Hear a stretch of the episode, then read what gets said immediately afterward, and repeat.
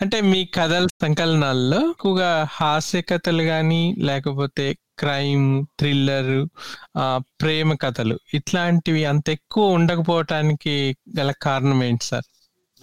Okay. దీంట్లో రెండు విషయాలు ఉన్నాయండి. ఒకటి వెంగి హాస్య కథల దగ్గరికి వెళ్దాం ముందు. హాస్యంలో రెండు రకాలు ఉంటాయి.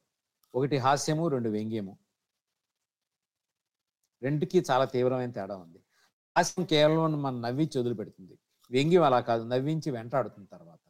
చార్లీ చాప్లింది వ్యంగ్యము లారీ అండ్ హార్డీది హాస్యము. కొంచెం బ్రాడ్గా చెప్పాలి. ఇంత క్లియర్ అంటే ఇంత క్లియర్ కట్గా ఉండకపోవచ్చు బ్రాడ్గా చెప్పాలంటే. చార్లీ చాప్లిన్ వెంటాడతాడు. లారీ అండ్ హార్డీ చూస్తున్నంతసేపు బ్రహ్మాండంగా ఉంటుంది. తర్వాత మనం దాని గురించి పెద్దగా ఆలోచించాం. నాకు ఇప్పటికీ చార్లీ చాప్లిన్ది ఏ ఏ సినిమా చూసినా గోల్డ్ రష్ దగ్గర నుంచి మొదలుపెట్టి అదేంటిది సైలెంట్ మూవీ చూసిన హిట్లర్ మీద తీసిన ది లాస్ట్ డిక్టేటర్ చూసిన ఇప్పటికీ నన్ను వెంటాడుతూనే ఉంటుంది. అది నిజానికి ఇవన్నీ హాస్యమా వ్యంగ్యం అంటే ఈ- చార్లీ చాప్లిన్ వ్యంగ్యము ఇట్లా హాస్యాలు తేడాలు ఉన్నాయి దీంట్లో. అయితే నాకు మేము ఎప్పుడు కూడా వ్యంగ్య కథలకు చాలా ఇంపార్టెన్స్ ఇచ్చామని అనుకుంటున్నా. కథల పుస్తకంలో చాలా వ్యంగ్య కథలు ఉన్నాయి. నందిగం కృష్ణారావు గారు సాక్షి నందిగం కృష్ణారావు రాసిన కథల దగ్గర నుంచి మొదలుపెట్టి పతంజలి గారు రాసిన కథల దగ్గర నుంచి తర్వాత తోలేటి జగన్మోహన్ రావు రాసిన కథలు ఇవన్నీ కూడా వ్యంగ్య కథలు. సమాజం పట్ల చెణుకులు విసిరిన కథలు. సమాజం మీద ఒక రకమైనటువంటి సమాజంలో ఉన్న రకరకాల ఆలోచన ధోరణులకు విమర్శిస్తూ వ్యంగ్యంగా రాసిన కథలు. కాబట్టి వ్యంగ్య కథలు మేము ఎప్పుడు ఎంకరేజ్ చేస్తూ వచ్చాము చేస్తూనే ఉంటాము. హాస్య కథలను కూడా చేస్తూనే ఉంటాం చెయ్యమని కాదు. అయితే ఒక సమస్య ఎక్కడ వస్తుందంటే ఈ హాస్యం వెకిరి హాస్యం కాకూడదు. ఈ హాస్యం సున్నితంగా ఉండాలి ఎక్కడో ఏదన్నా ఒక ఎరుక కలిగించాలి. హాస్య కథ చదివిన తర్వాత నిజమే కదా ఈ మనిషి ఇట్లా బిహేవ్ చేయకూడదు కదా చేశాడు కదా అనే ఒక ఎరుకన్నా కలిగించకపోతే మళ్ళీ కథకున్న విస్తృత ప్రయోజనం ఏదో లేకుండా పోయింది అనిపించవచ్చు సో హాస్యం అనేది చాలా జాగ్రత్త అయినటువంటి ఆయుధం. అది ఎలా చెప్పాలి అలా చెప్తే అది అద్భుతంగా ఉంటుంది. అలా కాకుండా కేవలం హాస్యం కోసం హాస్యం చెప్తే మాత్రం పెద్దగా ఉపయోగం ఉండకపోవచ్చు. అలా ఉపయోగం లేని కథలు మేము వేయకపోవటం వల్ల మీకు హాస్య కథలు వేయలేదు. అనేది అనిపించింది. ఇకపోతే క్రైమ్ కథలు అయితే కస్తూరి మురళీకృష్ణ నా మీద ఎప్పుడూ ఈ దాడి చేస్తానే ఉంటాడు. మీరు ఎప్పుడు క్రైమ్ కథలు మీరు కథల కింద ట్రీట్ చేయరు అని చెప్పి. నిజమే చేయలేదు. క్రైమ్ కథలు ఇప్పుడు సమాజంలోనే బోల్డంత క్రైమ్ ఉంది. ఇంకా మళ్ళీ వేరే మన క్రైమ్ కథలు చెప్పక్కర్లేదని నమ్మకం ఉండటం వల్ల కావచ్చు. ప్రత్యేకంగా క్రైమ్ కథల మీద ఎప్పుడు దృష్టి పెట్టలేదు పెట్టే ఉద్దేశం కూడా లేదు. ఎందుకంటే దానివల్ల ఈ క్రైమ్ కథలు అనేవి డిటెక్టివ్ కథలు మన తొలి రోజుల్లో చదవడానికి ఉత్సుక ఉత్సాహంగాను కాలక్షేపంగాను ఇంట్రెస్టింగ్ గాను అనిపిస్తాయి అలాగే కాకుండా బాధ్యతగా రాసిన క్రైమ్ కథలు కొన్ని ఉంటాయి. ఉండవని నేను అన్నాను బాధ్యతగా చాలా జాగ్రత్తగా క్రైమ్ని ఆపటం కోసం లేదా క్రైమ్ జరగకూడదు అనుకుంటూ రాసే బాధ్యతతో కూడిన క్రైమ్ కథలు కొన్ని ఉంటాయి. అలాంటి కథలు తెలుగులో ఎవరు రాయట్లేదని మేము బలంగా రాస్తే రాస్తాం ప్రేమ కథల కోసం నిజంగా మంచి ప్రేమ కథల కోసం ఎప్పుడు నాకు శివశంకర్కి మధ్యలో కొంత ప్రేమ శివశంకర్ ఖచ్చితంగా ప్రేమ కథలో హాస్యం పట్ల శివశంకర్కి విపరీతమైన అభిమానం ఉంటుంది. అందుకని హాస్య కథ ఏమాత్రం ఇంత హాస్యం కనపడినాయి నవి నేను వేద్దాం అంటాడు. ఈ హాస్యం బాగానే ఉంది దీనివల్ల ఏంటి ఉపయోగం నేనంటే నిజమే గొప్పగా రాయలేదు కానీ ఏదో ఒకటి వేస్తే బాగుంటుంది కదా అంటుంటాడు ఆయన పాపం. హాస్య కథలన్నా ప్రేమ కథలన్నా రెండు వేయాలనే కోరిక మాకు ఉంటుంది.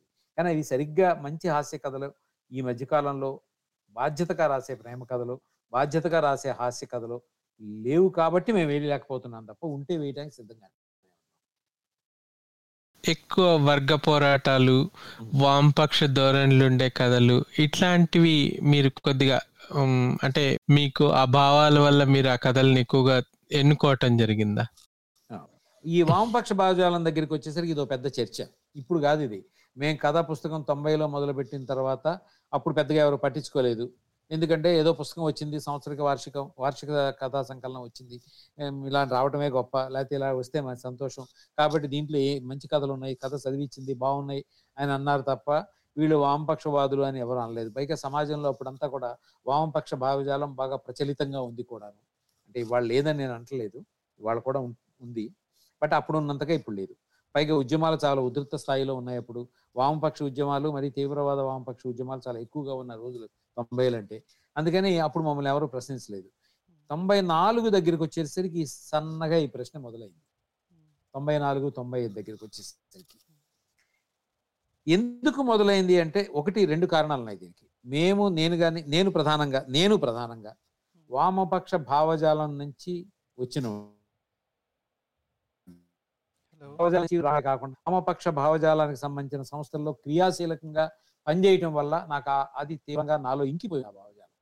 ఉంటుంది కాబట్టి నాలో అది ఉండడం తప్పు కాదు. అయితే శివశంకర్ కూడా పాపినేని శివశంకర్ గారు కూడా ఆయనకి వామపక్ష క్రియాశీల కార్యక్రమాలు నిర్వహించిన పాత్ర లేదు కానీ వామపక్ష భావజాలంతో పాటు ఆయనకి ఇతరత్ర భావజాలాల పట్ల కూడా కొంత ఆసక్తి ఇంట్రెస్ట్ ఉన్నాయి. అంటే ఉదాహరణకి ఆయనకి ఉపనిషత్తులు అంటే చాలా ఇష్టం.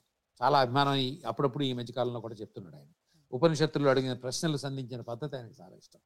అలాగే రకరకాలు ఉన్నాయి అట్లాంటివి. అంటే ఒక- వామపక్ష భావజాలానికి సంబంధించిన వ్యక్తి మాత్రమే కాదు శివశంకర్ చెప్పాలి అనేక భావజాలాల సమ్మి సమ్మిళితం ఆయన. దాంట్లో వామపక్ష భావజాలానికి కూడా ఆయనకు చాలా ఇష్టం. అయితే దీంట్లో కథల్ని మేము సెలెక్ట్ చేసేటప్పుడు వామపక్ష జా భావజాలానికి సంబంధించిన కథ కాదా అని సెలెక్ట్ అని ఆలోచించాం అసలు. ఇది సమాజానికి ఉపయోగపడే కథ అవునా కాదా? ఈ కథ చదివిన తర్వాత ఒక మనిషి ఆలోచిస్తాడా? ఆలోచించడా? ఈ కథ చదివిన తర్వాత మనకు కొత్త విషయం తెలుసుకుని ఇందాక నేను మంచి కథకు చెప్పిన లక్షణాలు ఏంటి? దీంట్లో ఉన్నాయా లేదా అని అనుకుని ఇది బాగానే ఉంది అనుకుంటే ఆ కథ వేస్తున్నాం. దీంట్లో సమాజం అని నేను ఎప్పుడైతే ఒక మాట అన్నానో వెంటనే మీరందరూ వామపక్ష భావజాలం అంటారు. సమాజం గురించి మాట్లాడితే వీళ్ళు వామపక్ష భావజాలంలో భాగంగా ఈ మాట మాట్లాడుతున్నారు అంటారు మీరు ఎవరైనా వాళ్ళ కథల గురించి మాట్లాడండి. సమాజం గురించి మాట్లాడిన కథా రచయిత ఒక్కడిని చెప్పండి నాకు. ఈ ఈవెన్ ఈనాళ్ళలో వచ్చే మామూలు కుటుంబ కౌటుంబిక కథలకు సంబంధించినటువంటి వాటి గురించి కూడా మీరు చర్చ చేస్తే దాంట్లో కూడా సమాజం కనపడుతుంది. ఇద్దరు ప్రధానంగా ఎక్కువగా వారపత్రికల్లో వచ్చే కథల్లో సదా ప్రధానంగా రెండు రకాల కథలు ఉంటాయి. ఒకటి తల్లిదండ్రులు సరిగ్గా చూసుకొని కొడుకులు. వాళ్ళని ఓల్డ్ ఏజ్ హోమ్ పంపిస్తారు అలా పంపించడం సరైంది కదా జాగ్రత్తగా చూసుకోవాలి అని చెప్పేది. ఇది సమాజం కాదా? అదే ఆ కథ బాగా రాస్తే ఎఫెక్టివ్గా రాస్తే ఇప్పుడు సత్యవతి గారు ఒక కథను రాశారు అట్లాంటిది. నరేంద్ర ఒక కథను రాశారు అట్లాంటిది. ఎఫెక్టివ్గా రాశారు. వేశాం మేము. అలాగే ఓల్డ్ ఏజ్ సమస్యలకు సంబంధించి చాలా కథలు మేము వేసాం కానీ ఇది చాలా పై పైన పై పై పరిశీలనతో ఉంటాయి కాబట్టి మేము వేయట్లేదు. వేయలేదు. వేయకపోయినంత మాత్రం చేత సమాజం గురించి వీళ్ళు అంటే సమాజం గురించి మాత్రమే పట్టించుకునే కథలు వేస్తారని అంటే అది కాకుండా ఇక్కడ ఏంటంటే ప్రతి వాళ్ళు సమాజం గురించి ఆలోచిస్తారు. కొంతమంది తీవ్రంగా ఆలోచిస్తారు కొంతమంది మాధ్య మధ్య మార్గంగా ఆలోచిస్తారు కొంతమంది అసలు ఆలోచించకుండా కేవలం సరదాగా గడిపేసి వెళ్ళిపోయే ఉన్నాయి. ఇప్పుడు మేము నవల పోటీ పెట్టాము. తానా తానావాళ్ళ నవల పోటీలో ఒక కథ నవల పేరు సాహసం చేయరా డెంబక అని రాశాడు ఒక ఆయన ఎవరో. నాకు తెలియదు ఎవరు రాశాడు ఈ మాట అనొచ్చలేదు కూడా తెలియదు నాకు. ఆ కథ చదివిన తర్వాత నవల చదివిన తర్వాత ఎందుకు రాశాడు ఈయన అనిపిస్తుంది. ఏముండదు దాంట్లో. ఏముండదు దాంట్లో? అలా రాయొచ్చు. రాయకూడదని వాళ్ళ ఇష్టం. ఎందుకు రాయకూడదు? రాయొచ్చు. వాళ్ళ ఇష్టం పంపచ్చు కూడా. కానీ దానివల్ల మనం చదివేవాడికి ఏం నేర్చుకున్నాను నేను? అందుకని నేను ఎప్పుడైతే ఏదన్నా నేర్చుకున్నాను నేర్చుకుంటానికి మేము కథను సెలెక్ట్ చేస్తాము అని అనగానే వెంటనే సామాజిక భావజాలం ఉంది కదా అని అంటారు. అదే గనక కమ్యూనిస్ట్ భావజాలం అయితే ఎస్ దానికి ఏం మాకు అభ్యంతరం లేదు. అట్లని పూర్తిగా మేము నాస్ట్రాలజీ కథలు చాలానే వేసాం. వేయలేదని కూడా కాదు. అలాగే కమ్యూనిస్ట్ వ్యతిరేకత ఉన్న ప్రేమ కథ కూడా వేసాం దాన్ని బట్టి మేము తిట్లు కూడా తిన్నాం. కమ్యూనిస్ట్ వ్యతిరేకత ఉన్న చైనాలో జరిగిన ఒక ఇన్సిడెంట్కి సంబంధించిన ప్రేమ కథ అది. ఆ, సంపత్ కుమార్ రాసిన కథ లియోసా దాని పేరు. అది వేసినప్పుడు తిట్లు కూడా తిన్నాం మీరు మీరు వామపక్ష భావజాలం అని చెప్తారు ఒక పక్క ఇలాంటి కథ వేశారేంటి అంటారు. అన్నారు కూడా మమ్మల్ని. అలాగూ అన్నారు. అలాగే కొంతమంది నిజమే. ఎక్కువ కథలు నిజానికి ఒక మంచి కథ. గురజాడ అప్పారావు గారు రాసిన తొలి కథలు తొలి కథలు అనలే కానీ గురజాడ అప్పారావు గారు రాసిన కథలు వామపక్ష భావజాలం అని మీరు అనగలరా ఇవాళ? అనకుండా ఉండగలరా పోనీ? అప్పటికి వామపక్ష భావజాలం లేదు అది ఏంటో కూడా తెలియదు ఎవరికి. భారతదేశంలో కనీసం. వందల పది పది పది నాటికి. కానీ మీ దేవుళ్ళారా మీ పేరేమిటి అని కనుక వాళ్ళు నేను రాస్తే వామపక్ష భావజాలంతో మీరు కథ రాశారంటారు. నిజంగా అలా కాదు కదా. పెద్ద మసీద్ నేను కథ రాస్తే వామపక్ష భావజాలంతో కథ రాశారంటారు. కానీ అది కాదు అది. కాబట్టి వామపక్ష భావజాలం అనేది ఒక తిట్టు అయిన సందర్భంలో ఇలా అనిపించడం సహజంగా ఉంటుంది. కానీ వామపక్ష భావజాలం అనేది తిట్టు కాదు. అది ఒక సామాజిక వాస్తవం అని అనుకుంటే మీరు ఏ కథ అయినా సామాజిక వాస్తవం మీద నిలబడి మాట్లాడుతుంది. అలా నిలబడి మాట్లాడిన కథలు మేము సెలెక్ట్ చేస్తాం. అంటే సంఘర్షణ సామాజిక ప్రయోజనం రెండు మీ కథలకి ఉండాలను ఉండ- ఖచ్చితంగా ఉండాలని నమ్ముతాం మీరు రకరకాలైన కథాంశాలు ఉండే కథలు వేశారు వీటిల్లో. ఇంకా ఇప్పుడున్న రచయితలు కానీ ఇప్పుడు వస్తున్న కథలు కానీ కొన్ని అంశాలను స్పృశించట్లేదు వాటిని స్పృశిస్తే బాగుంటుంది అని మీకు ఏమైనా అనిపిస్తుంది? అలాంటివి ఏమైనా ఉన్నాయా అంశాలు కథాంశాలు? అంటే నిజానికి ఒకప్పుడు ఉద్యమాల గురించి ఎక్కువ మంది రాశారు. ఉద్యమాలు విస్తృతంగా దేశం మొత్తం మీద ఉన్నాయి కాబట్టి ముఖ్యంగా తెలుగు రాష్ట్రాల్లో ఉద్యమ ప్రాంతాలు ఉన్నాయి. ఉద్యమాల మీదే తెలుగు రాష్ట్రాల యొక్క ఒక రకంగా చెప్పాలంటే చరిత్ర అంతా ప్రధానంగా నిలబడి ఉంది కాబట్టి వాటి గురించి ఎక్కువ కథలు వచ్చినాయి మేము వేసాం కూడా. అయితే ఇవాళ ఆ ఉద్యమ స్థాయి రకరకాల కారణాల చేత కొంచెం తగ్గొచ్చు లేదా అంత విస్తృతంగా అనిపించకపోవచ్చు అంత చైతన్యం లేదని నేను అనగానే చైతన్యం ప్రదర్శింపబట్టలేదు అనొచ్చు ఒక రకంగా. ఉండొచ్చు. అంత మాత్రం చేత మీరు అడిగిన ప్రశ్న ఏంటి మర్చిపోయాను నేను. ఇప్పుడు ఉదాహరణకి మీకు ఒక మాట చెప్తాను. కొద్ది రోజుల పాటు గ్లోబలైజేషన్ తొలి రోజుల్లో అసలు గ్లోబలైజేషన్ మీద కథ రాయని రచయిత లేడు. చాలా మామూలు గత సమాజం గురించి ఏమాత్రం తెలియని రచయిత కూడా గ్లోబలైజేషన్ అంటే ఏంటో తెలియని వాడు కూడా గ్లోబలైజేషన్ కథలు రాశాడు.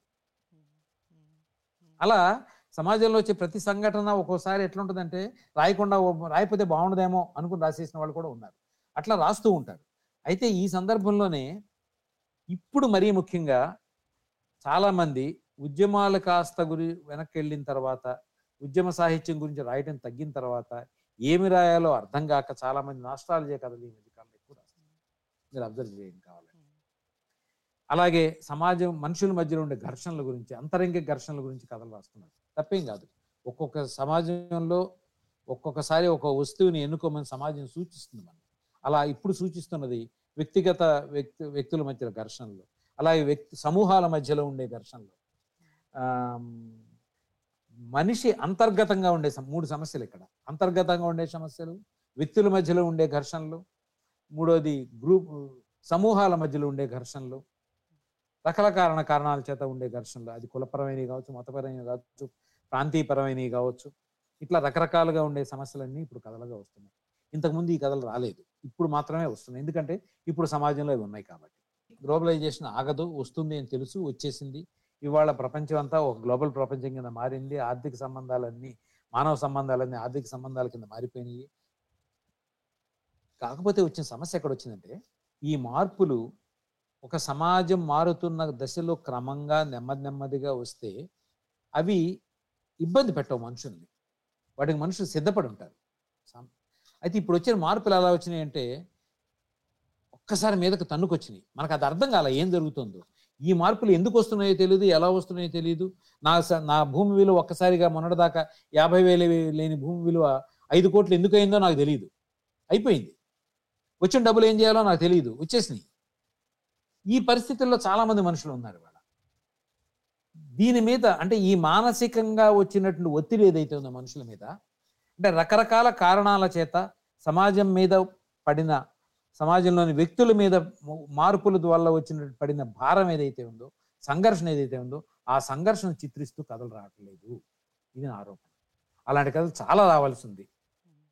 ఉదాహరణకి నేను ఒక ఎగ్జాంపుల్ చెప్తే తప్ప అర్థం కాదేమో ఇది నాకు నేను బ్యాంకులో పనిచేస్తాను కాబట్టి ఒక ఆయన బ్యాంకుకి వచ్చాడు. ఒక రోజు ఓ మూట తీసుకొచ్చాడు. రాత్రి సాయంత్రం ఐదైంది శనివారం నాడు అది. క్యాష్ క్లోజ్ అయిపోయింది అన్న. ఏమనుకుంటున్నావు నన్ను? మామూలు మనిషిని కాదు. కోట్ల మనిషిని నేను.